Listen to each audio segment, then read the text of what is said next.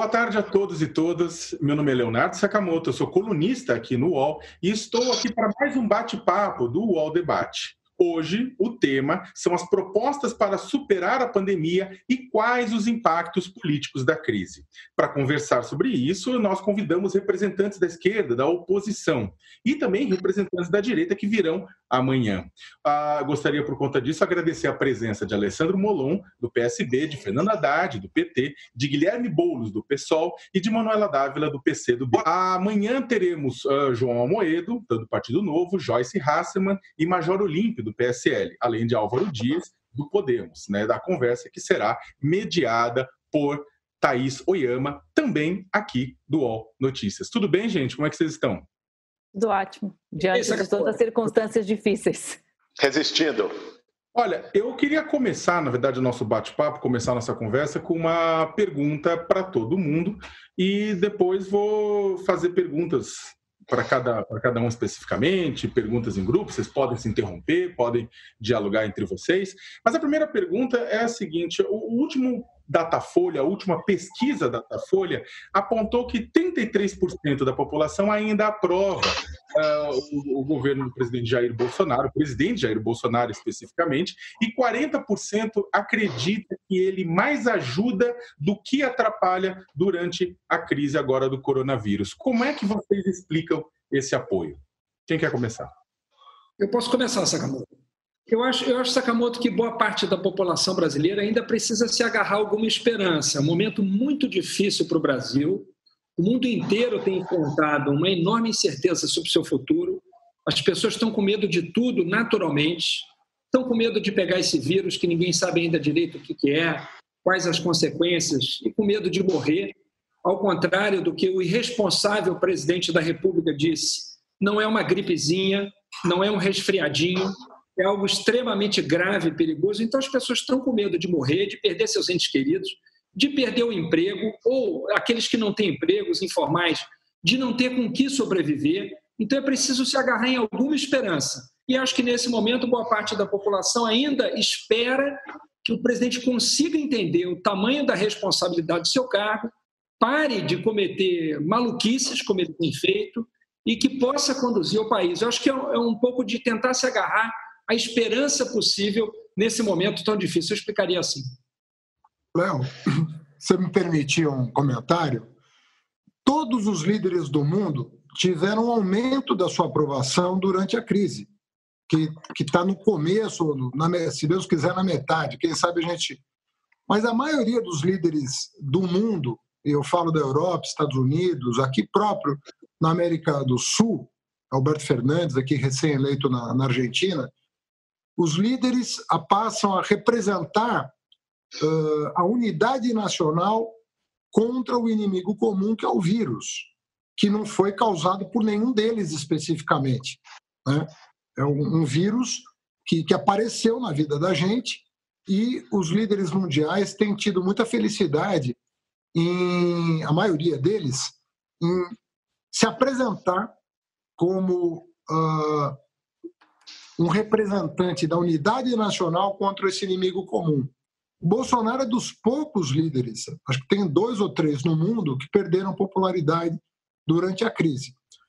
51% da população já acha que o Bolsonaro mais atrapalha do que ajuda, né?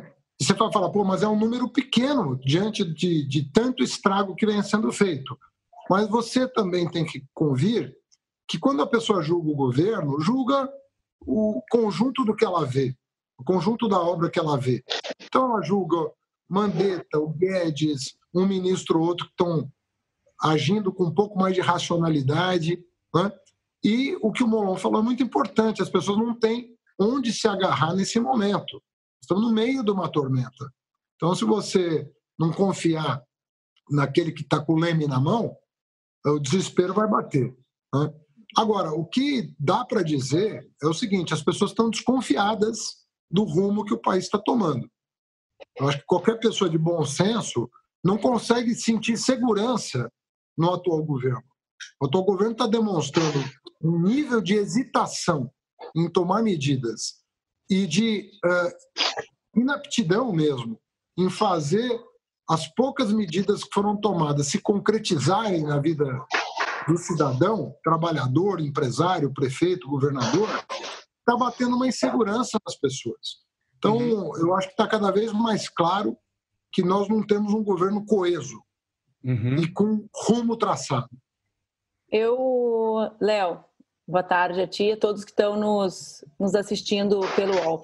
Eu somo as ponderações do Molon e do Haddad, né? Existe esse elemento da busca de uma esperança, é uma situação nova, né? Isso deixa todas e todos nós instáveis, né? Emocionalmente, com as nossas rotinas, com as nossas vidas, com os nossos trabalhos, as pessoas que têm filhos com seus filhos, e isso faz com que aumente essa necessidade da busca da esperança e também, como o Haddad coloca, da crença de que quem conduz o barco sabe para onde está levando o barco. Mas eu acrescentaria um terceiro elemento, que é o esforço do presidente da República, ao contrário do que fazem os grandes líderes dos outros países, de unir a nação, de chamar a oposição para a mesa de construção de propostas, de entender que esse inimigo é um inimigo externo real e não esse inimigo inventado que o Bolsonaro e os seus, aqueles que o cercam, constroem, né, permanentemente inimigos externos imaginários. Eles, então, perpetuam a lógica de uma disputa ideológica, com argumentos que jogam para os desejos da maior parte do senso comum, né? Então, quando o presidente diz que é preciso sair de casa porque as pessoas precisam trabalhar, ele trabalha de uma forma mau caráter, imoral, né? Com um desejo real das pessoas de saírem de casa justamente pela fragilidade econômica do trabalho precarizado que ele defende, né? E pela ausência de medidas de proteção econômica tomadas pelo governo, mas ele joga com um sentimento real das pessoas. Quem de nós não tem vontade de sair da sua casa, de tocar a sua vida? Então, acho que também existe a irresponsabilidade da manutenção da disputa no patamar que fez com que ele se elegesse e mantém o seu governo. Queria acrescentar, Sakamoto, Molon, Haddad, Manuela, boa tarde para vocês, boa tarde para quem está nos acompanhando. Mas acrescentar o seguinte: o Bolsonaro, ele joga com o desespero das pessoas, né? Porque é evidente que nem todo brasileiro tem condição de fazer quarentena, de ficar isolado na sua casa e mesmo assim conseguir sobreviver dignamente. Nós temos mais de 40 milhões de brasileiros trabalhando na informalidade, mais de 11 milhões de brasileiros desempregados. É gente que trabalha de dia para poder comprar o jantar. No Uber, no Rappi, catando latinha, no comércio informal, onde quer que seja, como autônomo. Então, o Bolsonaro, quando ele fala, você tem que sair da sua casa, senão você não vai comer, ele joga com um fato que tem apelo para muita gente, para esses milhões de brasileiros. Só que ele faz isso de uma maneira oportunista e mentirosa, porque a opção que os brasileiros têm não é ficar na sua casa e morrer de fome ou sair na rua e morrer de coronavírus. Não são apenas essas duas opções, né? O brasileiro deveria ter e tem que ter a opção que cidadãos do mundo inteiro estão tendo com governos de diferentes matizes ideológicos e políticos que agem com o mínimo de responsabilidade. Quer dizer, siga a orientação de saúde pública, da OMS, dos infectologistas e fique em casa, e ao mesmo tempo os governos entrarem com medidas para que as pessoas possam sobreviver dignamente nas suas casas. Como o Bolsonaro foge da aplicação dessas medidas, inclusive a própria renda básica aprovada que ele tentou apropriar para ele, ele queria de R$200, foi uma conquista da oposição. Como ele foge dessas medidas, a jogada ideológica, a jogada de discurso que ele faz é apelar para o desespero das pessoas. E isso tem, pelo menos num primeiro momento, um certo efeito, uma certa eficácia, o que ainda dá para ele um terço, um pouco mais de um terço de aprovação. Mas é importante lembrar, o Haddad mencionou isso aqui, 51% da população brasileira diz que o Bolsonaro mais atrapalha do que ajuda, que ele é um pária para a condução dessa crise de saúde pública. Falando em números, né? O Haddad, Manuela, Boulos, vocês puxaram, vocês foram algum dos artífices de uma carta que pede a renúncia, entre outros pontos, que pede a renúncia do presidente da República diante de seu comportamento na crise do coronavírus. Contudo, o próprio Datafolha apontou que 59% da população são contra a renúncia de Bolsonaro agora. Vocês pedir uma renúncia não é pedir uma coisa ficcional nesse sentido? Eu não acho que seja ficcional, Sakamoto, se me permite iniciar a resposta aqui. Não acho que seja ficcional, talvez só no aspecto de que se esperaria alguma grandeza, algum bom senso do Bolsonaro, que é muito difícil de imaginar que existe em algum lugar. Mas entender que o Bolsonaro se tornou um problema, não só um problema político, não só um problema democrático, como ele é há muito tempo no Brasil, mas um problema de saúde pública, porque ele desinforma, porque ele desrespeita orientações, porque ele é um elemento de propagação do vírus, com a sua atitude, com a sua postura. Entender isso significa dizer e concluir que ele não tem condição de continuar à frente do Brasil num momento tão grave. Quais são as formas por onde vai se dar uma saída? O que aquela carta representou como um ponto de partida, aliás, que ontem recebeu a assinatura de mais de 60 parlamentares e abriu-se agora um abaixo-assinado na sociedade, o ponto de partida que se tem ali é dizer que tem uma unidade ampla entre mais de 7 partidos, principais lideranças da oposição do país, dizendo que o Bolsonaro não tem condição de permanecer. A forma como isso vai se dar, se é pela denúncia crime que os partidos de oposição entraram conjuntamente na PGR, se é por um processo de impeachment que possa acontecer mais adiante, se é pela cassação de chapa pelo Tribunal Superior Eleitoral, que eu considero, Haddad e Manuela, vivenciamos diretamente essa eleição presidencial e vimos a quantidade de crime eleitoral que foi cometido. Né? Aliás, comprovados pela sua colega Patrícia Campos Melo, que trouxe recibo, botou os pingos nos is. Né? Então, tem vários elementos que poderiam levar à cassação dessa chapa e à convocação de novas eleições, devolvendo a soberania para o povo brasileiro. O caminho por onde isso vai se dar é um debate que precisa estar na mesa e precisa ser feito. Mas o Bolsonaro não tem condição de continuar governando o Brasil. Viu, Leonardo? Eu acho que aquele documento ele tem muitas questões importantes. A primeira delas, eu começo com o fim, né, da fala do Boulos, é a construção de uma ampla unidade em torno de alternativas para que o Brasil enfrente de forma unitária a crise do coronavírus.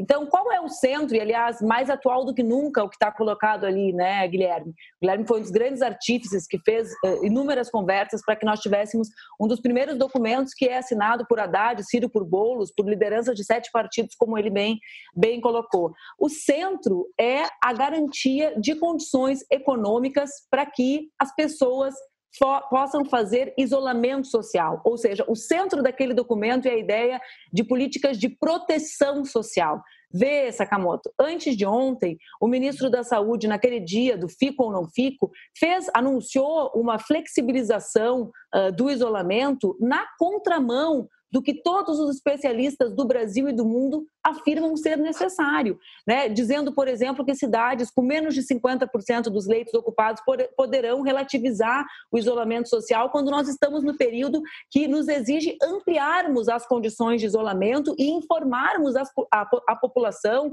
sobre como fazer o isolamento. E, sabe, a disputa política do Brasil está tão enlouquecida que nós mal percebemos que não há propaganda oficial do governo sobre como proceder nesse isolamento, né? Como que a população fica dentro de casa, higieniza os seus alimentos, coisas simples, né, que podem garantir o resultado ou não. Então, qual é o centro daquilo? O centro daquele documento é: nós precisamos salvar as vidas dos brasileiros com política econômica para isso. Então, era a renda básica emergencial, que tardou para ser aprovada e que não há informação nenhuma. Nas minhas redes, as meninas que trabalham comigo dizem que todas nós estamos no sentido atendentes da Caixa, porque nós passamos o dia inteiro esclarecendo a população sobre como garantir o seu direito, né? As filas nas agências bancárias, completamente quebrando todas as regras de isolamento adequada, de distância social adequada, são fruto da ausência de comunicação do governo para garantir o pagamento. Ontem, o Senado aprovou a medida que pode garantir um respiro para as micro e pequenas empresas. Então, aquele documento ele é sobre isso. Por que a renúncia de Bolsonaro? Porque Bolsonaro tem uma agenda oposta a essa. Veja, a pauta do presidente da República do Brasil hoje não são as condolências com 700 mortos, com as profissionais. Nós perdemos uma profissional de saúde ontem aqui em Porto Alegre, já a primeira do maior hospital federal do nosso estado, né? Funcionária direta dele, portanto. Qual é a pauta? É o constrangimento para que os médicos abordem publicamente o seu protocolo, né? Com o Calil e com o que coordena a ação de São Paulo, né? Como se o protocolo pudesse ser prescrito para todos os pacientes da mesma maneira, independente da sua condição clínica, né? Então, aquilo põe uma outra agenda. para o país e nós concluímos. Essa outra agenda não tem nenhuma condição de ser tocada porque não defende unidade, não respeita as instituições, os governadores, os prefeitos do nosso país. Leonardo, queria recapitular o que aconteceu há apenas 2 semanas. Só 2 semanas para cá. Não vou nem falar dos 15 meses de mandato do Bolsonaro, vou falar de 15 dias. Em 15 dias, ele produziu uma crise com o Congresso e com o Supremo, indo, inclusive, participando de uma manifestação contra 2 poderes da República, vindo de uma viagem em que todos se contaminaram com o coronavírus e expondo a população de Brasília a, eventualmente, uma contaminação. O próprio presidente da República, repito, participou de um ato contra 2 poderes da República, expondo mais dezenas de pessoas ao contágio que ele trouxe dos Estados Unidos. Criou uma crise com os governadores do país.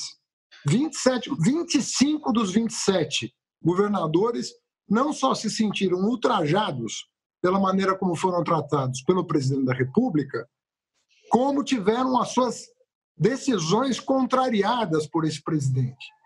Então, Supremo, Congresso, governadores. Arrumamos confusão por meio do filho e do seu ministro da Educação com o nosso maior importador.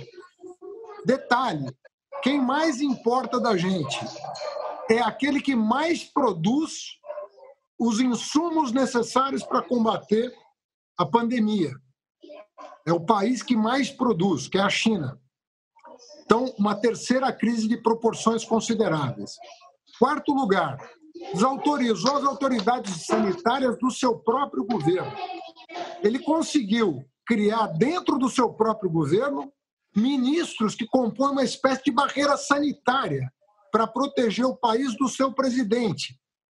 Eu nunca vi desobediência civil de ministro para proteger o país da ação do seu presidente. Então, nós estamos falando de uma pessoa assim, que, por todos os critérios possíveis, é uma pessoa incapaz de liderar o país nesse momento.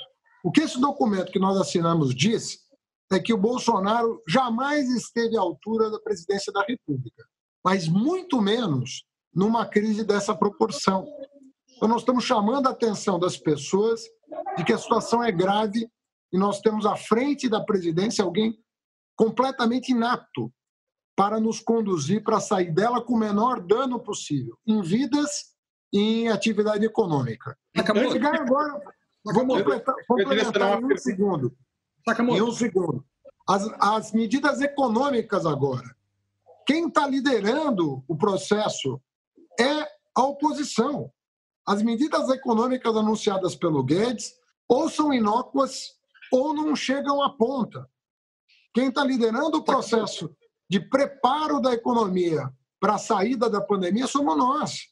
O governo não tem propostas e, quando tem, são ineficazes para combater o problema que está vindo. Eu vou passar a palavra para o Molon para poder falar, inclusive sobre essa questão especificamente, porque como o Molon está no Congresso Nacional, ele pode falar sobre a questão da construção das propostas para sair da crise. Né?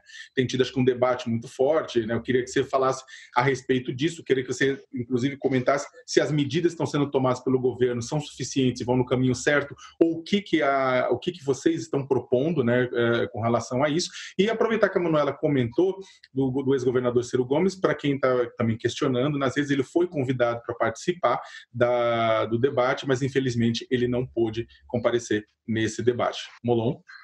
Obrigado, Sakamoto. Embora não seja signatário da carta, mas foi uma carta assinada por todos os partidos, acho que é importante falar rapidamente sobre isso. Né? Quer dizer, eu acho que esse dado do Datafolha, o que ele mostra?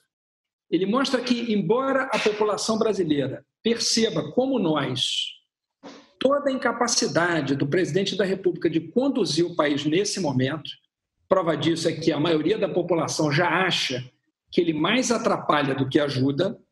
Por outro lado, eu acho que a população teme que o Congresso ou que o mundo político gaste agora a energia que deve estar focada no enfrentamento da pandemia e na busca de soluções num processo extremamente conflitivo, que é o processo do impeachment. Então, evidentemente que a carta não fala de impeachment, ela fala de renúncia, mas acho que o que a população brasileira está querendo dizer é o seguinte: a situação é grave demais para ser ainda mais complicada com o processo sucessório. Acho que é um pouco isso que essa pesquisa traduz. Isso não quer dizer que as pessoas achem que ele deve continuar à frente do governo. Agora, nós do PSB temos discutido sobre essa questão que a principal motivação do presidente de agir de forma tão irresponsável, e eu logo em seguida falo das medidas que você pediu, tem sido a sua obsessão com a sua reeleição.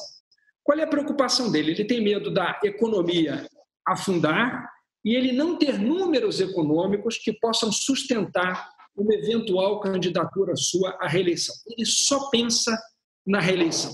Ele não pensa na vida dos brasileiros, ele não pensa na saúde dos brasileiros, ele não pensa no bem-estar dos brasileiros, ele só pensa na sua reeleição. Por essa razão, nós temos discutido em propor ao Congresso Nacional tirar esse problema da frente dele e, na verdade, tirar esse instituto que foi introduzido no Brasil de forma extremamente suspeita. Aliás, a Folha de São Paulo, na época não era o UOL, mas era a Folha, né? Que cobriu todo o processo de aprovação da emenda da reeleição. Esse é um instituto que tem feito muito mal ao Brasil. Isso faz com que, no primeiro mandato, o governante, em vez de pensar no que é melhor para a cidade, para o Estado, para o país, só pense na sua reeleição, e isso levado ao extremo de forma insana pelo Bolsonaro, de forma que eu acho que a oposição deve discutir seriamente acabar com o instituto da reeleição no Brasil, acabar com esse problema, tirar esse problema da frente para que os governantes pensem, em primeiro lugar, no interesse do povo, daqueles que são governados por eles, e não no seu interesse de ser reelegido. Sobre as medidas, há 2 semanas atrás, fica aqui então a provocação para os partidos amigos, aliados, pensarem nisso e discutirmos levar à frente uma PEC pelo fim da reeleição. Há 2 semanas atrás, nós do PSB estivemos com o ministro Paulo Guedes e levamos uma lista de 25 medidas emergenciais para o ministro, para que fossem adotadas durante a crise para proteger a saúde, a vida e a renda dos brasileiros. Isso mostra que o papel, de fato, da oposição deve ser um papel de diálogo, né? Evidentemente, evitar todo o retrocesso que o governo tenta impor ao país, retirando direitos, mesmo num momento como esse, mas também apresentar soluções, apresentar saídas. Nós levamos essas 25 medidas, nós dialogamos com os outros partidos que também têm suas propostas e, de fato, nós temos aprovado mudanças que têm feito diferença. Por exemplo, esse exemplo da ajuda de R$600, essa renda emergencial, que precisa se tornar uma renda básica universal. O país precisa avançar para isso, é o que outros países estão discutindo nesse momento. Essa foi uma conquista, de fato, levada à frente pela oposição. Lá nesse encontro com o Guedes, eu defendia pelo menos R$500 por pessoa, chegando a um salário mínimo por família. Nós conseguimos, felizmente, ir além. Começou numa proposta nossa. O governo queria R$200. Nós convencemos o Congresso dos R$500 que nós defendíamos lá atrás. E o governo, para tentar se apropriar de uma vitória que foi do Congresso, acabou, felizmente, concordando com um bem ainda maior que o Congresso fez, que foi de R$600 por pessoa, R$1.200 por família. Mas isso não basta. É fundamental, além de nós fazermos essa renda emergencial para as pessoas, proteger também as micro, pequenas e médias empresas e garantir os empregos formais. Isso é outra medida fundamental que o Congresso ainda não fez, deve ser a nossa pauta para a semana que vem. Ainda hoje nós vamos tentar votar, e concluo com isso para passar, te devolver a palavra, o apoio aos estados e municípios. Porque quem está garantindo a assistência médica são os estados e municípios. E o dinheiro não está chegando, os governadores estão desesperados. Então, nós garantimos a renda básica emergencial nesse primeiro momento. Vamos socorrer estados e municípios ainda nessa semana, é a proposta da oposição para hoje na Câmara, e na semana que vem vamos votar na Câmara, é o que a gente quer, a 936, um relatório completamente diferente desse que o governo manda, propondo redução de salários. Nós queremos garantir os salários, porque sem os salários a demanda mergulha e a economia vai entrar numa depressão. Tudo isso é proposta da oposição que nós, na Câmara, estamos conseguindo fazer aprovar. Então, de fato, a oposição tem dado uma contribuição enorme de diálogo e de trabalho pelo Brasil no Congresso Nacional. Que outras propostas os partidos de vocês estão, além do PSB, o Molon colocou proposta de oposição, e que outras propostas também estão sendo colocadas neste momento? Porque é o seguinte, criticou-se muito a demora do governo de entrar com propostas de alívio, né? E você também tem disputas internas do próprio governo com relação à questão da saúde, né? Visões diferentes dentro do próprio governo, como vocês mesmos colocaram. Agora, que outras propostas poderiam estar sendo implementadas agora? Sakamoto, vou falar aqui um pouco das propostas que o PSOL discutiu, apresentou num programa para a sociedade que está disponível publicamente, mas também de propostas que foram compartilhadas por movimentos sociais, dezenas de movimentos da Frente Povo Sem Medo e Brasil Popular na semana passada para todo o Brasil. Acho que tem três preocupações essenciais. A primeira, com os mais vulneráveis, com os mais pobres. Nós estamos falando aqui de mais de 50 milhões de brasileiros na informalidade ou desempregados. Aí o pagamento da renda básica, depois tem um debate para ela se tornar permanente, mas o pagamento agora da renda básica, uma medida que ainda não foi aprovada pelo Congresso, que a gente tem defendido, que foi, por exemplo, aplicada na França, que é a isenção das tarifas de energia, luz, gás e, inclusive, de aluguel durante o período da pandemia. E uma proposta, particularmente, para aqueles que estão mais vulneráveis. Porque você só pode fazer quarentena se você tem casa. Nós temos dezenas de milhares de brasileiros morando nas ruas, sem teto, que não tem casa. Londres, por exemplo, está abrigando os moradores de rua da cidade em hotéis. O setor hoteleiro está parado, né? Está na crise, está com o pires na mão, pedindo ajuda para o Estado de recuperação. Tudo bem que tem ajuda de recuperação para o setor hoteleiro, mas que uma das contrapartidas dessa ajuda seja, durante o período que ele está vazio, abrigar a população de rua para poder fazer quarentena. Esse é um aspecto. O outro Molon citou bem a questão dos trabalhadores formais, que você tem que garantir renda para quem não tem, mas manter a renda de quem já tem. Então, tem que ter estabilidade no emprego, proibição das demissões. Vários países estão fazendo isso. E para poder garantir que isso seja praticável, estão pagando parcela relevante dos salários. A MP que o governo mandou significa perda de renda e perda salarial com a substituição pelo seguro-desemprego. Não dá conta. Você tem que manter a renda das pessoas nesse momento. Então, o governo, em vários países, tipo Reino Unido, Holanda, Dinamarca, está pagando 80%, 70%, 90% do salário dos setores mais atingidos. E junto com isso, indenização e crédito a juros zero para pequeno comerciante, microempresário, pequeno empresário. Essa é uma forma também de salvação. E, por fim, a questão da saúde, né, que é o foco da pandemia, naturalmente. Você tem que ter medidas drásticas para a saúde, né, que passa por fazer o que a Espanha fez e o que nós propusemos, o pessoal propôs como uma ADPF para o Supremo Tribunal Federal, que lamentavelmente foi negada a liminar, que é a estatização temporária do serviço privado de saúde. Tem que ter fila única. Não dá para quem tem dinheiro para pagar poder sobreviver. E no Albert Einstein, no Sírio-Libanês e nos grandes hospitais. E quem não tem, ficar morrendo no corredor sem poder sequer ser internado por coronavírus. Tem que ter fila única, controle público dos hospitais e uma reconversão industrial para o processo de indústria farmacêutica e produção de equipamentos, além da importação em massa de testes para o coronavírus. Essas são algumas das propostas que nós apresentamos. Acho que era completar? Eu quero comentar. Não, pode falar antes, Haddad. Manuela, pode ir. Então, eu adicionaria as medidas, na verdade, as medidas que foram apresentadas de forma basicamente consensual pelos partidos. Qual deve ser o centro da nossa ação, Sakamoto? Esse é o debate, as medidas decorrem disso. Há um consenso na comunidade científica de que nós precisamos ampliar o isolamento social. Certo? Nós não podemos retroceder naquilo que nós construímos. O doutor Davi Wipp falou que se tem em São Paulo, por exemplo, 54% e precisa chegar a 70%. Isso significa que nós precisamos garantir condições para que as pessoas permaneçam em casa. Eu queria só repetir isso, por quê? Porque todas as medidas precisam decorrer da ideia de que talvez nós tenhamos que ficar para salvar as vidas dos brasileiros mais 40 dias, 60 dias, em um isolamento ainda maior do que estamos, porque o isolamento que nós estamos é bastante relativo. Vê que a maior parte das cidades não tem restrição de número de pessoas que frequentam os supermercados e os estabelecimentos que permanecem abertos.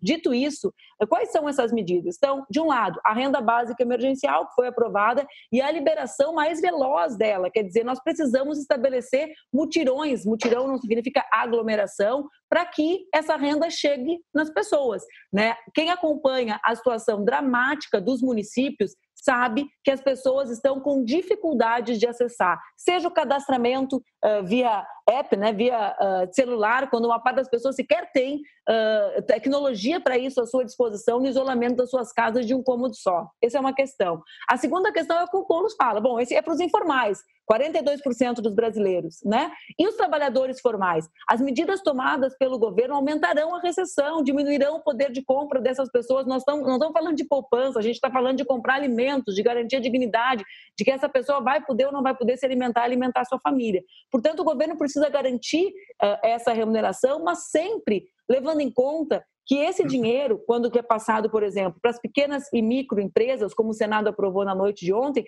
não pode ser utilizado pelo empresariado para fechar suas empresas. Porque se existe alguém que sempre ganha nas crises, são os bancos, né? Os bancos ganharam no período anterior, mesmo que nós tivéssemos um desemprego crescente no Brasil. Então, esse dinheiro precisa ser amarrado para que ele seja para pagar salários, mesmo no caso das pequenas empresas, né, Guilherme? Porque senão, fechar a empresa também tem custo. Aí o cara recebe o dinheiro para quê? Para fechar, para não sair endividado dessa. Por fim, eu queria somar uma preocupação às levantadas pelo Boulos com relação à luz, água e aluguel, que são os financiamentos dos imóveis populares, né? Nós, para além de termos uma parcela relativamente grande da população que paga aluguel, nós tivemos uma ampliação de política de moradias e de moradias populares e que pegam setores da classe média baixa, da classe média que trabalha, que se não trabalhar não tem dinheiro para pagar as suas prestações. Então, nós também estamos falando de um tipo de endividamento com bancos, sobretudo com bancos públicos, porque quem conduziu o PAC, o Minha Casa Minha Vida, o PAR,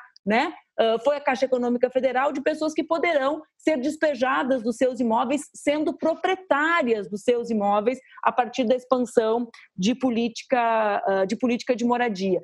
Além disso, eu vejo também com muita preocupação o tema da chegada dos alimentos nas pessoas. Acho que as prefeituras e governos do Estado precisam, o Maranhão tem feito isso, alguns lugares têm feito isso de forma muito tímida, precisam ampliar, mesmo com a renda básica emergencial, a distribuição de cestas básicas e a garantia de espaços para que as pessoas se alimentem. Isso não é algo novo no Brasil. O coronavírus chega num péssimo momento, no ápice do esforço para a destruição do Estado brasileiro, né? Então, o povo, a fome tem pressa, né? Quem tem fome tem pressa, né? Então, nós precisamos garantir a distribuição também, por parte dos governos, de alimentos para a população brasileira. Haddad, eu sei que você quer provavelmente falar, mas já engatando uma pergunta para ti especificamente, aí você pode completar um pouco a questão das medidas, mas uma pergunta para ti, que é o seguinte: desde o começo da crise, né, tem despontado como lideranças que fazem oposição ao presidente Jair Bolsonaro, tanto o presidente da Câmara dos Deputados, Rodrigo Maia, que é do DEM, quanto o governador João Dória Júnior, que é do PSDB, em São Paulo. Não há impressão de que está faltando, no caso, ou seja, que essa oposição está sendo feita por pessoas que são da centro-direita, direita, e não necessariamente por pessoas da esquerda, pelo menos aos olhos do público? Olha, vou começar pela tua pergunta, mas eu queria falar de economia um pouquinho.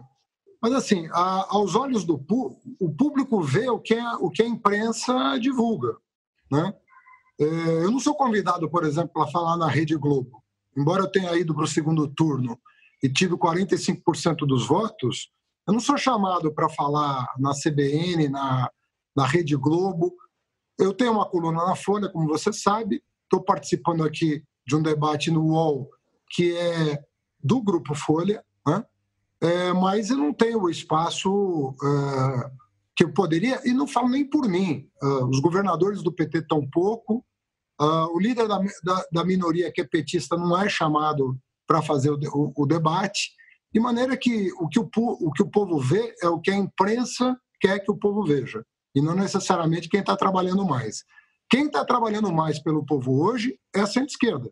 São esses 7 partidos que estão fazendo as propostas que efetivamente podem contribuir para minorar o drama da população, que não foi causado pela política nem pelo governo, mas também os problemas que estão sendo gerados pelo governo.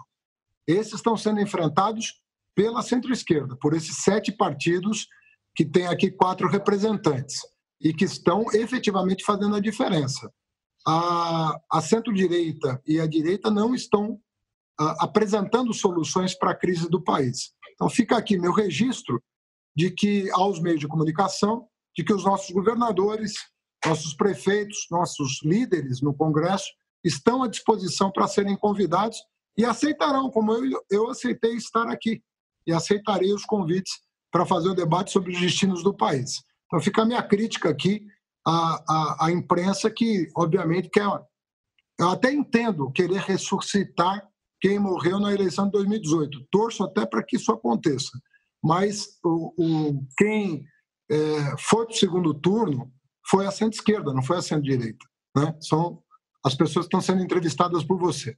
Queria falar de banco, porque é o seguinte, nós temos serviço bancário no Brasil que é melhor do que no primeiro mundo. Você abre uma conta corrente no Brasil, você tem serviços bancários, apesar de caros, são de ponta. Mas você não tem sistema de crédito no Brasil. Nós não temos sistema de crédito. Isso significa que o crédito no Brasil é difícil e caro. E, nesse momento, não é possível. Inclusive para o Estado brasileiro. O Estado brasileiro, quando precisa tomar recursos emprestados, e esse é um momento extraordinário que vai obrigar o Estado brasileiro a tomar recursos emprestados via emissão de dívida pública, o crédito é difícil e caro. Ou seja, nós temos que tomar medidas para mudar o nosso sistema de crédito. Primeira coisa, eu acho que nós temos que sair do sistema do regime fiscal brasileiro. Nós temos que aproveitar a oportunidade para começar a pensar em déficit nominal e não em déficit primário. O que isso quer dizer para quem está nos assistindo? O Brasil teve um enorme ganho com a desvalorização do real, porque as nossas reservas em dólar, traduzindo isso em real, valem muito mais hoje, o que significa que houve uma redução da dívida pública por conta da valorização das reservas. Isso abre espaço fiscal? Não. No regime atual não abre espaço fiscal.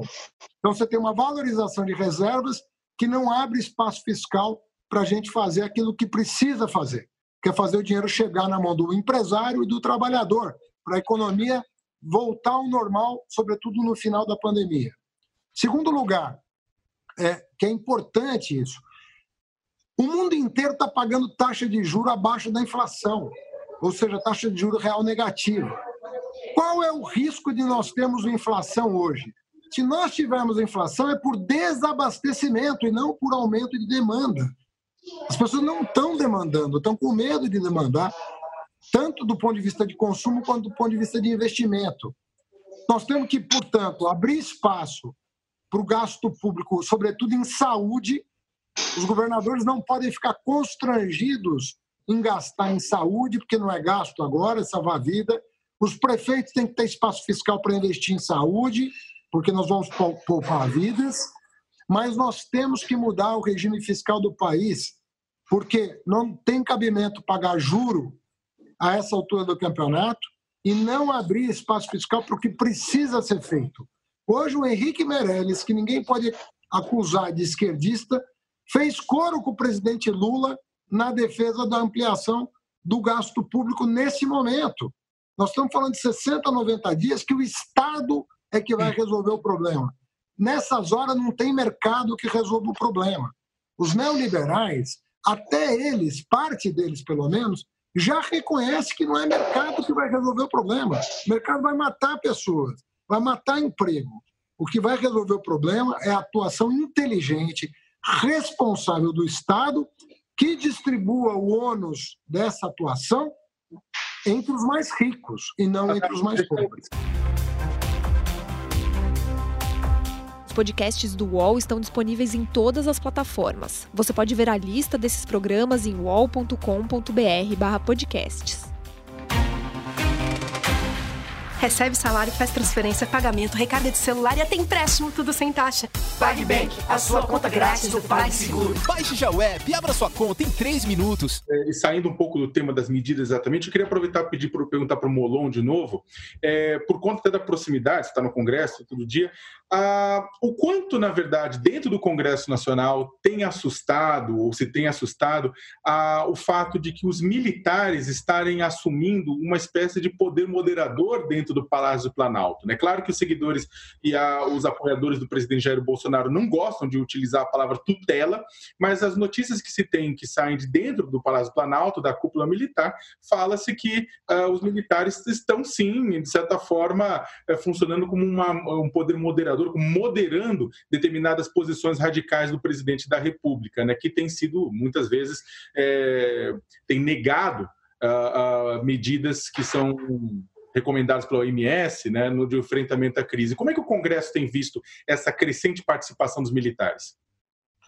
Olha, Sakamoto, eu diria até que com um certo alívio, porque como o presidente é uma pessoa completamente desequilibrada, insensata, que vem agindo de uma forma profundamente irracional, tem gente no entorno dele que limite essa falta de ponderação e de equilíbrio é uma tranquilidade para o país, porque é claro que é uma anomalia, é claro que um presidente da República não deveria precisar da moderação, da tutela ou da desobediência civil dos seus ministros, quer dizer, é uma coisa completamente fora do normal, como é o próprio presidente da República. É um cenário, uma espécie de tempestade perfeita, o pior momento do mundo, com o pior presidente da República da história. É uma tragédia completa para o povo brasileiro, de forma que alguns ministros ou pessoas da confiança dele dizerem para ele que até a insanidade dele deve ter limite, pelo menos é uma proteção para o povo brasileiro. Outra instituição que eu acredito que esteja funcionando bem é o Congresso. O Congresso também tem demonstrado limites à ação do presidente. Por várias vezes, o Congresso sinalizou que se o presidente tentasse tomar determinadas medidas, que elas seriam derrubadas. E isso continua sendo uma moderação, essa, na verdade, não anômala, essa algo que previsto na separação de poderes, que é uma conquista da civilização ocidental, que felizmente se espalhou pelo mundo, os freios e contrapesos dos outros poderes, limitando o poder do executivo, por exemplo, nesse caso, o Congresso Judiciário, colocando determinados limites. Mas isso não basta, quer dizer, além de impedir os retrocessos e os desequilíbrios, é fundamental fazer o país avançar. Por exemplo, nós estamos lutando nessa semana na Câmara para impedir que seja votada a medida provisória 905, que é aquela do contrato verde-amarelo, da carteira verde-amarela, que precariza o contrato de trabalho, que desprotege o trabalhador.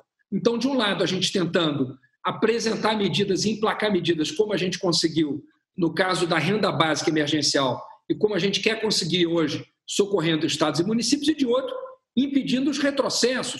Mas isso tudo também não basta, Sakamoto. Eu acho que é preciso lançar um olhar, outra medida positiva do Congresso, embora, na minha opinião, ainda a gente possa ir além, foi o anúncio de uma economia de R$150 milhões nesse ano para destinação desses recursos ao combate à pandemia. Eu acho que o Congresso também pode ir além disso, fazer mais economia, guardar um pouco mais de recursos para destinar à pandemia, mas isso também não basta. Eu acho que é fundamental agora, e essa foi uma das suas provocações para a gente, ao preparar esse debate, para a gente refletir, lançar um olhar sobre o futuro.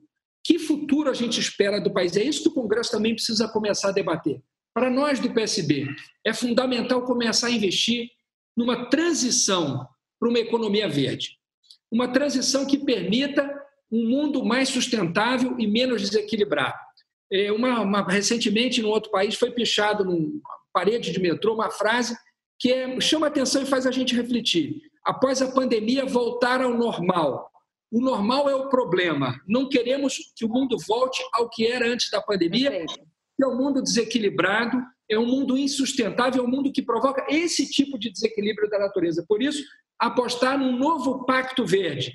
Os democratas socialistas americanos a Alexandria Ocasio-Cortez, o Bernie Sanders e outros estão falando, aliás, lamentar a saída do Bernie Sanders da corrida presidencial anunciada hoje, é uma pena para o debate norte-americano, mas estão falando de um Green New Deal, de um novo pacto verde, um novo investimento na economia para uma outra economia. É nisso que o PSB está apostando, construir uma proposta de um novo pacto verde para o Brasil. Desculpa, Sakamoto. Imagina. Alguém quer comentar da questão dos militares também? Mas sendo breve, eu queria. Eu acho assim, o sintoma da gravidade do problema institucional e democrático que a gente vive no Brasil é que as Forças Armadas deem um grau de razoabilidade, de equilíbrio para um governo civil eleito democraticamente. Agora, me preocupa muito, embora concorde que algumas das intervenções dos militares acabam pondo freios à insensatez, à estupidez do Bolsonaro, preocupa muito o processo de militarização do poder político no Brasil, que a gente tem visto no último período. Com certeza. Né? Assim, o que a gente viu desde o início do governo Bolsonaro, nós temos mais militares hoje na esplanada dos ministérios do que tinha durante os governos da ditadura. E quando começa, inclusive, a envolver ativa com reserva, quer dizer, o Braga Neto, o pessoal que está na ativa até agora, até ontem, e aí entra em cargos-chave do governo, a gente entra num tipo de fronteira política que, pelo que a gente viveu de 21 anos de ditadura militar, o quanto foi difícil sair disso, o quanto foi doloroso, o custo político, o custo de vidas humanas, de perseguição, de censura que isso teve para o país, não tem como não acender um alerta amarelo diante dessa militarização do poder no Brasil. Então, é uma preocupação que nós temos. Eu queria falar sobre o que o Haddad pontuou sobre a história do regime fiscal e sobre o que o Molon pontuou a respeito das perspectivas de futuro, mas imagino que você vai... Depois deixa só a Manuela falar sobre a questão dos militares, que acho que ela queria comentar também, e daí a gente volta para a questão, para essas outras questões. Perfeito. Eu queria, Sakamoto, alertar justamente sobre isso, né? No último período, o que nós tivemos de respiro, de medidas positivas para o enfrentamento do coronavírus, se deu, em parte, pela ação firme dos governadores de Estado, né, daqueles que se somaram à luta da ciência no mundo para salvar vidas, né, mas também ao papel de instituições mais fortalecidas como a Câmara dos Deputados e o Congresso Nacional. Por que a renda básica emergencial foi aprovada num valor mais elevado? Né, porque o Congresso Nacional fez esse debate junto com os movimentos sociais e populares. Quer dizer, o movimento popular, livre para atuar, conseguiu fazer com que aquela instituição mais forte, blindada num certo sentido, né, ou se esforçando para se blindar desse debate meramente ideológico que o governo federal tem feito, né, tentando fazer com que ali saia sim uma unidade em defesa do Brasil, conseguiu aprovar uma medida maior. A militarização da política no nosso país, ela aponta para o caminho inverso disso. Instituições mais fracas, né, no passado, fechamento delas, e desrespeito absoluto à movimentação popular. Portanto, para mim, nós sempre temos que ter olhos abertos e atentos para instabilidade institucional que faça com que setores militares tentem, né, se assanhar para espaços que não são os seus, de acordo com a Constituição Federal de 88. Fazer uma pergunta antes da gente voltar para a questão fiscal, eu acho que a questão fiscal é importante. Oi? Uma frase muito rápida. Concordar integralmente com as preocupações, tanto do Boulos quanto da Manuela. É evidente que essa militarização é muito preocupante e muito ruim para o país. Quando o entorno do presidente o freia nas suas insanidades, evidentemente que é um alívio para o país, mas é um movimento muito perigoso e muito ruim para o Brasil, sem dúvida nenhuma. Falando de Sakamoto, só uma consideração sobre isso. De certa maneira, o que os militares que ainda avalizam o governo Bolsonaro, que compõem a equipe dele, estão dizendo, é, com outras palavras, aquilo que nós dissemos no nosso manifesto, que o Bolsonaro não tem condições de exercer a presidência da República sem a tutela deles.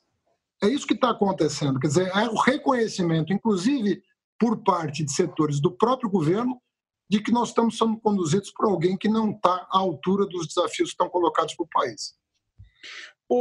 Falando com relação aos desafios, tem um desafio agora, todos os esforços agora, tem o cachorro de alguém aí. Tem o cachorro, acho que é o do Boulos, que tem um gol lindo. Pela cara do... O Haddad também tem. Os dois têm esse cachorrão enorme. Tudo bem. Cachorro, gente, cachorro faz parte, é o novo normal agora, conferência do mundo em casa. É. Cachorro. Quarentena sem cachorro é impossível. Agora, é o seguinte, outra coisa... Bem, é claro que o tema principal neste momento é, claro, a preocupação com as vidas, né? E também com a garantia de qualidade de vida para quem teve que se afastar do emprego. Agora, tem um ponto e tem uma questão que está pulando, né? Inclusive já entra no debate político, que são as eleições de outubro. Agora, não a questão das eleições, dos acordos, das alianças, não isso, mas a própria realização das eleições, né? Aí eu queria saber de vocês, vamos ter eleições em outubro? Ou se tiver eleições em outubro for fixada, não vai ter isso aí, no qual é o risco de desorganizar as eleições, porque não vai ter campanha de rua do tamanho que deveria ter? Qual que é o risco de adiar? O que vocês acham? Inclusive, tem uma discussão no Congresso Nacional, pessoas discutindo para tentar juntar essa eleição de 2020 com a de 2022 e eleger todo mundo junto de uma vez só. E aí eu queria saber como é que vocês pensam disso, qual que é a posição de vocês quanto a isso. Prorrogar mandato é um absurdo, eu acho. Essa história de ficar prorrogando mandato, isso é coisa da ditadura militar. Não tem nada a ver com o regime democrático. Está lá na Constituição, bonitinho. Bom, você tem um evento extraordinário, motivo de força maior. Faz o que a França fez. A França teve que adiar a realização do segundo turno das eleições para prefeito de Paris. Normal. Salvar as pessoas, resguardá-las. Adiou, ainda não marcou data, mas não prorrogou o mandato da atual prefeita.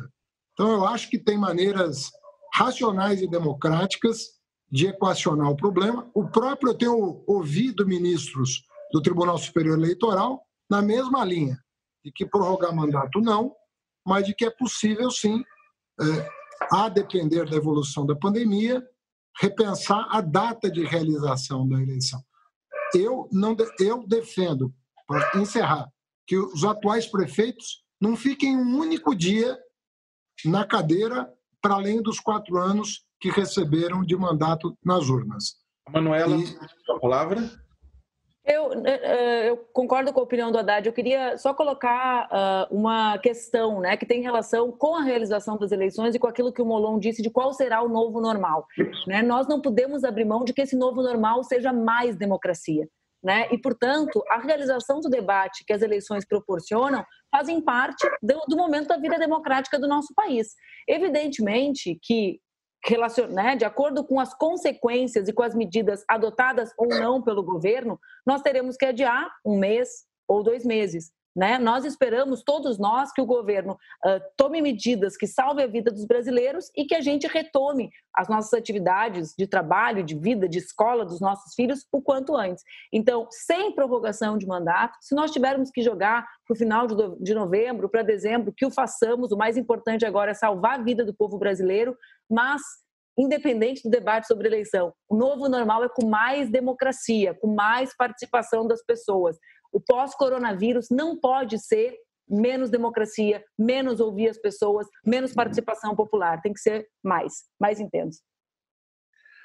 Primeiro, você acabou de dizer que eu concordo com a ideia de que a pandemia não pode ser um pretexto para mandatos biônicos, que é o que quis o Aécio Neves com a PEC que apresentou, e a gente sabe, aliás, qual é o histórico do Aécio Neves de descompromisso com processos democráticos no país. Agora, que a gente possa fazer um ajuste de 1 mês, 2 meses, por conta de razões de saúde pública, isso é evidente, todos têm que estar abertos para esse debate. Agora, eu queria pontuar também, que a Manuela tocou, o Molon e o Haddad já tinham tocado, eu acho que tem um debate em curso. Assim, o coronavírus, essa crise, escancarou uma crise civilizatória, uma crise muito mais profunda, né, que nós já vivíamos. Tanto do ponto de vista do modelo de Estado, mas se nós olharmos no mundo os últimos 40 anos, sobretudo nos Estados Unidos e Europa, aqui na América Latina nós tivemos um sopro de uma década com outro modelo, mas nos 40 anos, os últimos 40 anos, dos anos 80 para cá, foi a hegemonia neoliberal no mundo. Uma ideia de que tinha que ter menos Estado, menos investimento público, privatizar tudo numa lógica do cada um por si, né? E o que a pandemia vem nos trazer é a completa falência desse modelo de Estado. Quando, inclusive, gente que há um mês atrás enchia a boca para falar de Estado mínimo, que o Estado tinha que acabar, que ria quando a gente defendia o SUS e o modelo de saúde pública universal, agora isso virou quase um consenso internacional de que os Estados têm que fazer modelos de saúde pública com cobertura universal. Em relação ao próprio papel do Estado e do investimento público, houve um resgate, o que deve levar não só a medidas imediatas, mas a um legado que tem que começar no Brasil pela revisão do regime fiscal, não só do teto de gastos, essa excrescência, essa insanidade única no mundo de, por 20 anos, você impedir o aumento de investimento público, mas inclusive revisão da regra de ouro, neste momento, que impede que você tenha contratação de pessoal a partir de endividamento. Nós temos que ter contratação emergencial de pessoal na área da saúde e da assistência social, né? E também revisão da lei de responsabilidade fiscal, que eu acho que nós temos que começar a pensar dentro de um aspecto de uma lei de responsabilidade social. Eu acho que é isso que a pandemia nos traz. É uma lei de responsabilidade social que deve ser norteada por outros valores. Os valores que se semeou nas últimas décadas na nossa sociedade estão em xeque, do individualismo, né, da falta de empatia, das pessoas se virando. A pandemia trouxe a solidariedade como um valor central. Isso precisa deixar um legado para o pós, para um novo debate de modelo civilizatório, para um novo debate que passe por renda básica, para um novo modelo de desenvolvimento, como o Molon bem lembrou do Green New Deal, pensado nos Estados Unidos, e por outras medidas em que o Estado seja um elemento de combate à desigualdade, distributivo, de investimento, de garantia de direitos para as pessoas. Acho que este legado precisa ficar da pandemia. Sakamoto, eu queria, sobre eleições, rapidamente falar que a sensação que a gente tem no Congresso é exatamente a mesma. Evidentemente que pode ficar claro que é possível e necessário adiar as eleições para novembro, para dezembro. Há essa preocupação e uma visão contrária contra a prorrogação de mandatos. Essa história de adiar a eleição, da última vez que o Brasil fez isso, a gente esperou 25 anos para votar de novo para presidente da República. Então, a nossa memória não é boa. Agora, é claro que se ficar aprovado, ficar claro que é necessário adiar as eleições, como em outros países está ocorrendo, Haddad mostrou isso. A gente vai fazer isso com responsabilidade, mas sem permitir que se tente pegar carona na crise para prorrogar mandatos de prefeitos por 2 anos. Isso é um crime contra a vontade soberana do povo. É o povo que decide quem vai governar as cidades e não o Congresso prorrogando mandatos. Eu não tenho dúvida de que o Congresso vai ter a responsabilidade de enfrentar esse debate no momento certo. Agora, o nosso foco agora tem que ser salvar a vida das pessoas, garantir assistência médica para todas, incentivar a reconversão da indústria brasileira para a produção de insumos fundamentais para enfrentar a pandemia, incentivar que as indústrias produzam respiradores. A USP, a COP da UFRJ estão inventando respiradores que custam 1/10 do preço produzido pelo mercado, apoiar a pesquisa, carregar recursos para a pesquisa. Esse momento está mostrando como é grave o erro do governo brasileiro de desincentivar a pós-graduação, as universidades, os pesquisadores. Então, o nosso foco agora tem que ser esse, mostrar como um país desigual vai cobrar um alto preço nessa pandemia. Eu receio, eu temo, que a gente vá sair dessa pandemia com milhares e milhares de mortos. E o déficit habitacional, né, que tantas vezes o Boulos lembra para a gente, que é uma das graves chagas do nosso país, agora vai cobrar seu preço também pela rapidez na contaminação, no espalhamento desse vírus, pelas péssimas condições de moradia de grande parte da população brasileira. Então, nós precisamos foco na saúde, na vida das pessoas agora. Agora não é hora de discutir eleição e também medidas econômicas para fazer o Brasil enfrentar essa crise, medidas do governo para garantir recursos para universidades e pesquisas, para a gente avançar na descoberta para cura, para uma vacina, porque os nossos pesquisadores têm capacidade para isso, precisam de apoio de recursos e bolsa travada num momento como esse. Isso é gravíssimo. Então, o caminho, na minha opinião, é esse o foco do debate, não discutir eleições. Essa é uma agenda de político que só pensa em eleição, não numa agenda do país. Só para... Bem, eu tinha perdido a imagem do Haddad, mas voltou aqui, continua entre nós, gente, é normal, é coisas comuns de um debate online, utilizando as aplicações que estão evoluindo com o tempo, né? Você tem tudo isso, sobe, desce, entra e vai. Eu queria fazer uma pergunta. Neste momento, houve um debate público nas redes sociais muito acalorado por conta de uma troca de curtidas, de retweets entre o ex-presidente Lula e o governador Dória, que o Lula reconheceu ações que o Dória vinha fazendo de uma forma correta, que o Dória falou que neste momento todo mundo tem que se unir em prol de uma causa comum, e é claro, Lula e Dória não são, digamos, aliados políticos, né? Tem farpas históricas entre eles.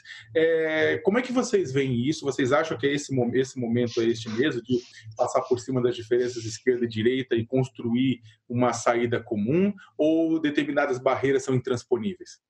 Eu acho óbvio que é, né, Sakamoto? Eu, por exemplo, aqui em Porto Alegre, a primeira medida que fiz foi escrever uma mensagem para o prefeito e para o governador do meu estado, dizendo que acreditava que eles tinham que compor uma mesa de diálogos permanente com a sociedade civil, com os partidos políticos, para que nós, resguardadas as nossas diferenças, pudéssemos agir de forma unitária, né? Então, aquilo é uma espécie de volta ao espaço político. O problema é que o Brasil, no último período, se habituou com as práticas nefastas do Bolsonaro e da sua turma, né, que abstraem os espaços de diálogo para o bem do país, porque perpetuam a lógica ideológica eleitoral, né, marcada por mentiras, por fake news, por desestabilização, pela criação de inimigos imaginários, externos e internos, permanentemente. Então, sim, né, diálogo político, espaços unitários de reflexão para a construção de ações, para salvar a vida dos brasileiros, para mim, é o passo primeiro que nós deveríamos ter dado, inclusive, para pensar as ações para o enfrentamento da pandemia. Sakamoto, eu acho que o Bolsonaro introduziu na política brasileira pós-redemocratização, ele reintroduziu o conceito de inimigo interno. Ou seja, para quem não está com ele, portanto, quem está exercendo o seu legítimo direito de fazer oposição às suas ideias, é considerado por ele não um adversário político, mas um inimigo político, a ser eliminado, se possível. Inclusive, eles promovem inclusive a violência física, a questão do armar as pessoas, atacar as pessoas. O ataque virtual, muitas vezes, deixa sequelas, inclusive, psicológicas em muitas pessoas. Nem todo mundo tem o couro grosso suficiente para aguentar os ataques que são feitos. Imagina você, o Drauzio Varela, um homem que dedicou sua vida à medicina e a fazer o bem, né? De repente virou inimigo do Bolsonaro, né? E durante uma semana foi alvo, né, de um enxame de ataques, fake news e tudo mais. Uma pessoa que não é filiada a partido, não tem a menor pretensão de ser candidata a nada, uma pessoa, enfim, um cidadão que cumpre todas as suas obrigações, até para além, né? Mas virou inimigo. Eu acho que a gente tem que restabelecer, a gente tem que afastar essa cultura. Política é divergir, é convergir, é construir com base na divergência, é buscar sínteses, é buscar aperfeiçoamento de si próprio e do outro por meio do diálogo, do embate também de ideias. Nada contra. Quanto mais apaixonado você for pelas suas ideias, melhor. Mas você não precisa considerar inimigo quem pensa diferente. Acho que Lula e Dória deram um bom exemplo de civilidade que deveria ser seguido por todos os políticos com P maiúsculo, que a gente que quer construir a nação com base no debate, no bom embate. O Molon pediu a palavra. É mais grave do que isso, Haddad. Assim, lamentavelmente, ele não considera só inimigo quem faz oposição ao governo dele, ele considera inimigo quem do governo dele brilha mais que ele. É algo patológico.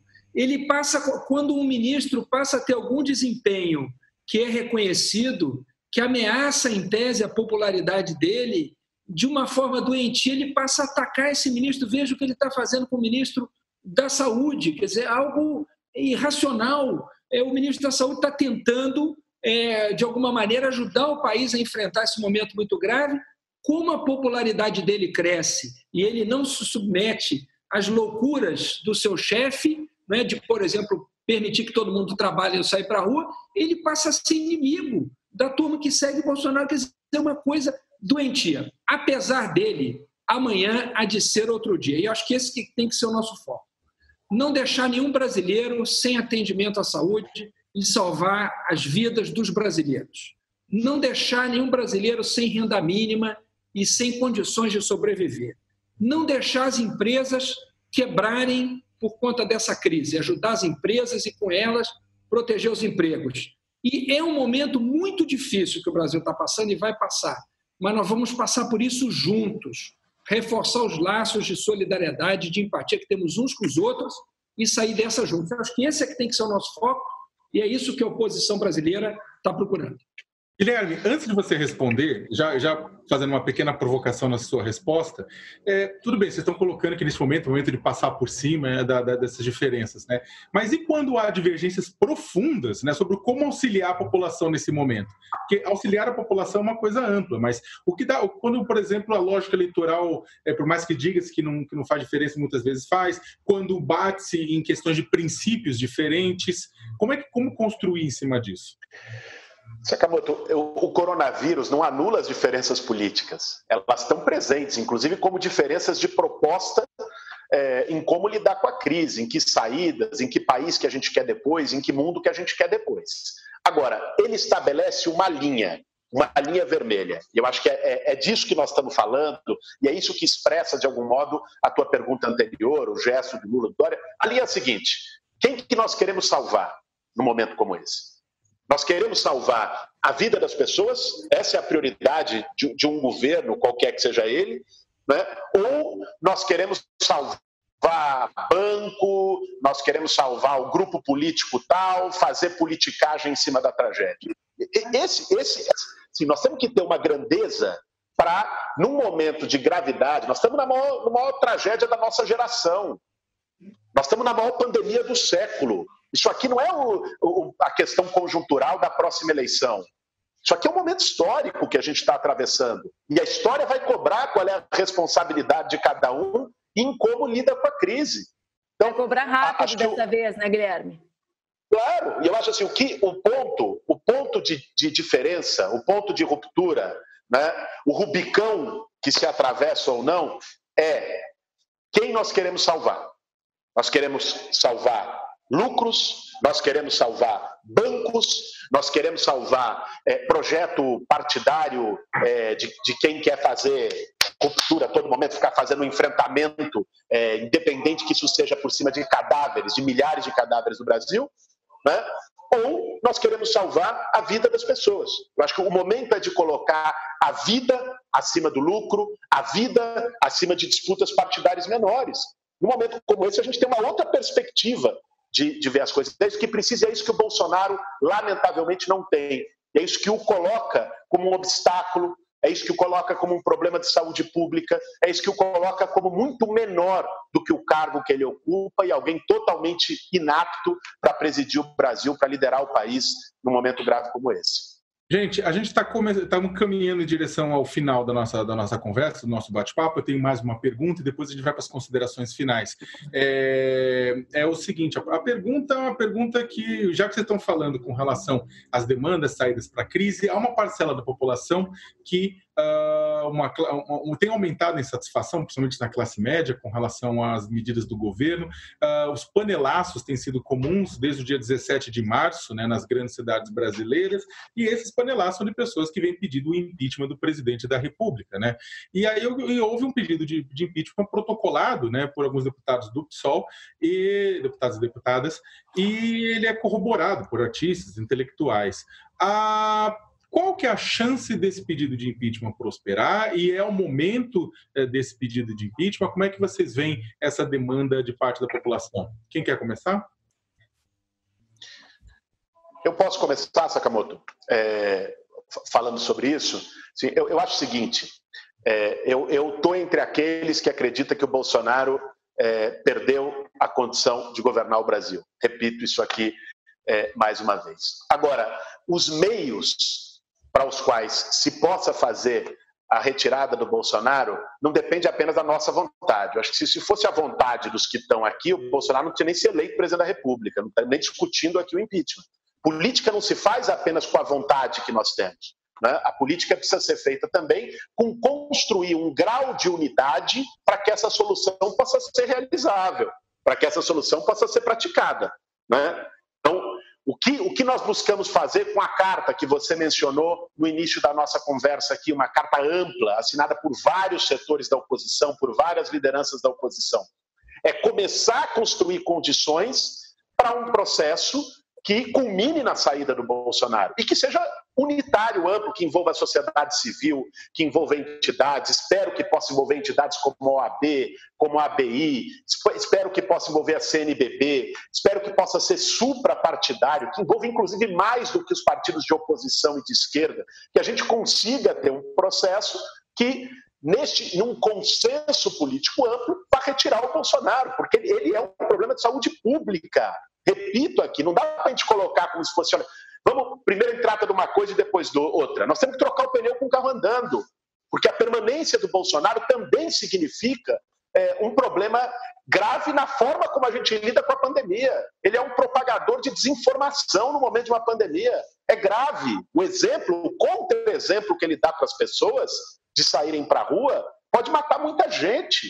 Então, é disso que nós estamos falando. Nós achamos que ele tem que sair, essa é a posição do pessoal, inclusive, e temos que colocar na mesa quais são os meios para a saída do Bolsonaro. Pode ser impeachment, pode ser cassação da chapa, e reitero, acho que é o meio mais legítimo, porque devolve a soberania popular e porque a fraude eleitoral foi cometida antes de qualquer crime de responsabilidade que ele veio a cometer depois. Eu posso responder, Sakamoto? Bom, o PT, como você sabe, ele não, nas suas resoluções internas, debateu o assunto, né? Debateu o assunto de que tipo de afastamento e não tirou uma resolução na direção de protocolar, enquanto partido, um pedido de impeachment, razão pela qual nenhum dos parlamentares do PT apresentou esse pedido para o Rodrigo Maia.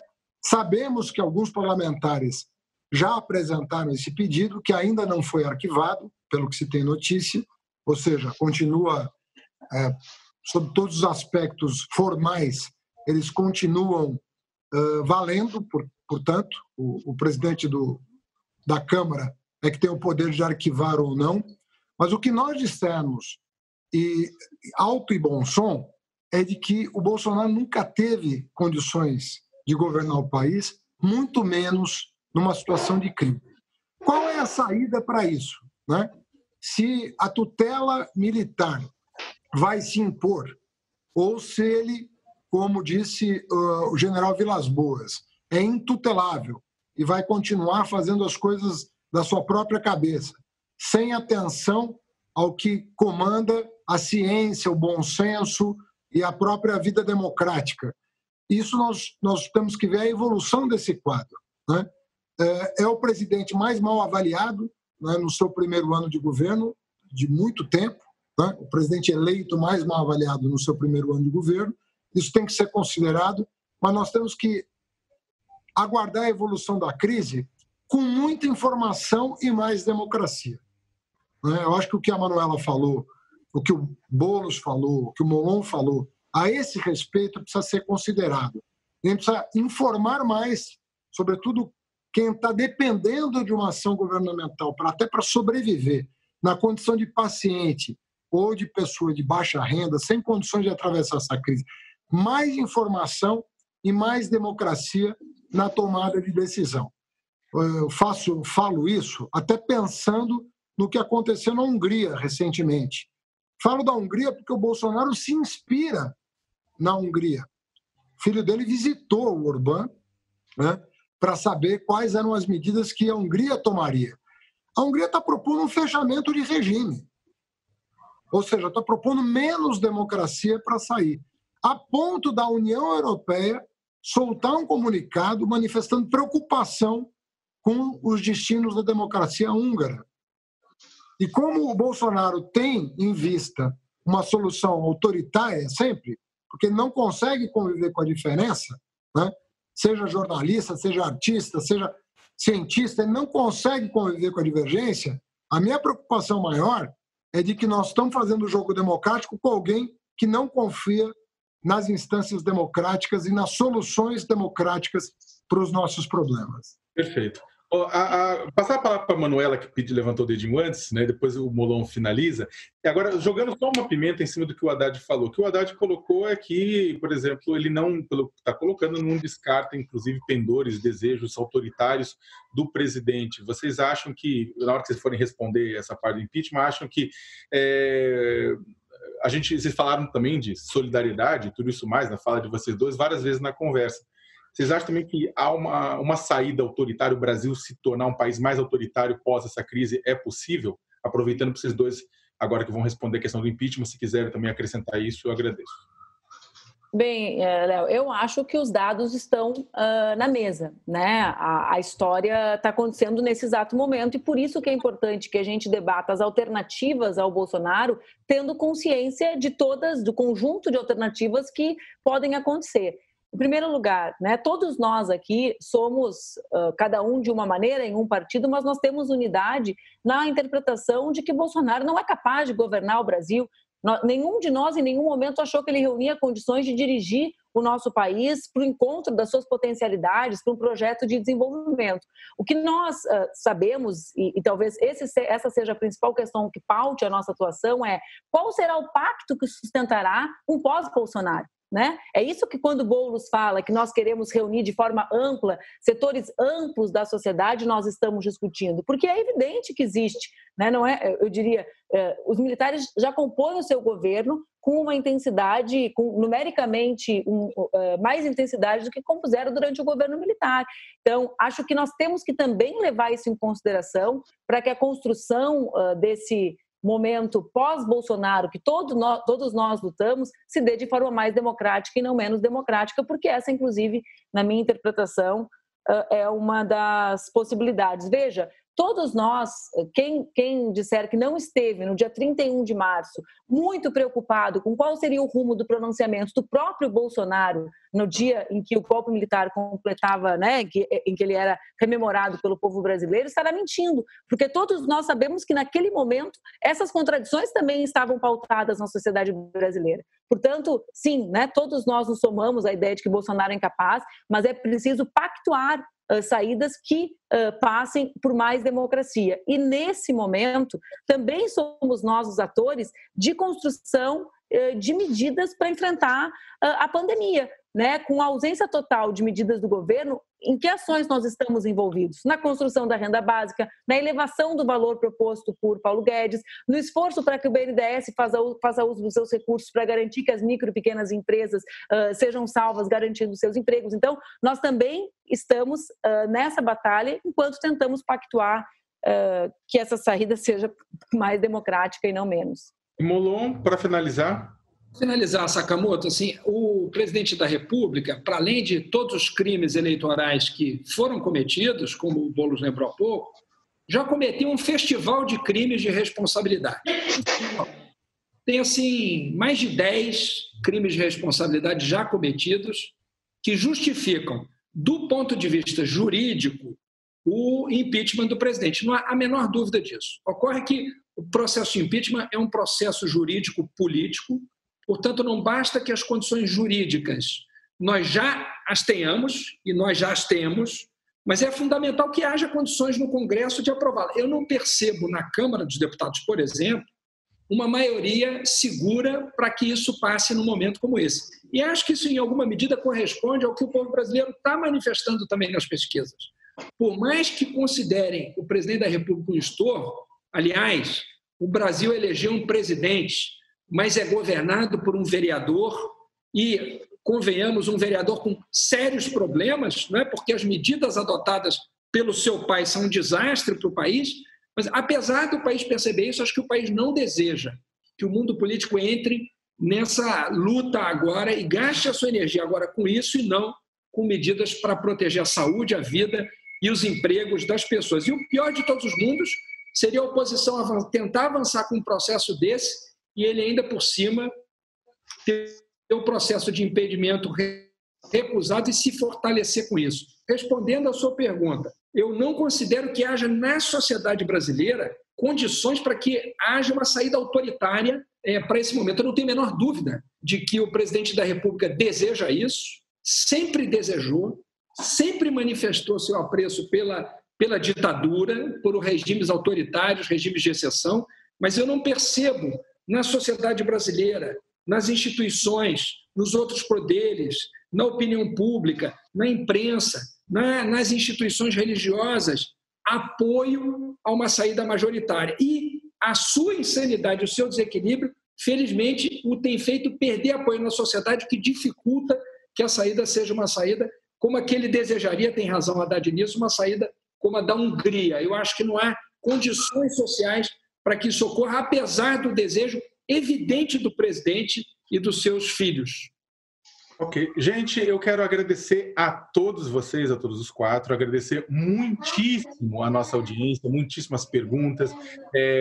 Chegou muita pergunta aqui, teve perguntas que a gente foi colocando e jogando para os nossos entrevistados, para os nossos debatedores. Quero agradecer todo mundo que ficou até aqui, né? Tá todo mundo... Home office é super difícil, porque o pessoal acaba trabalhando dobrado, então quem assistiu até agora foi uma audiência muito grande, a gente quer agradecer. Lembrar todo mundo que amanhã às 13 horas, João Amoêdo, do Partido Novo, Joyce Hasselmann e o Major Olímpio, do PSL, e Álvaro Dias, do Podemos, vão estar conversando aqui neste mesmo espaço, mediado pela colunista Thaís Oyama, aqui do UOL, e também uma notícia agora, o pessoal da produção pediu para passar, que o ex-governador Ciro Gomes confirmou presença amanhã, 11 horas da manhã, para também ser entrevistado pelo UOL. Então, aí vai estar todo mundo nesse processo. Quero agradecer muitíssimo, pedir para todo mundo se inscrever aqui no canal do UOL. É simples, é só chegar aqui, ter um assim, só se inscrever e receber e acompanhar esse debate, acompanhar o UOL Debate, acompanhar toda a discussão a respeito deste momento delicado que estamos vivendo. Muito obrigado a todos e todas e até lá.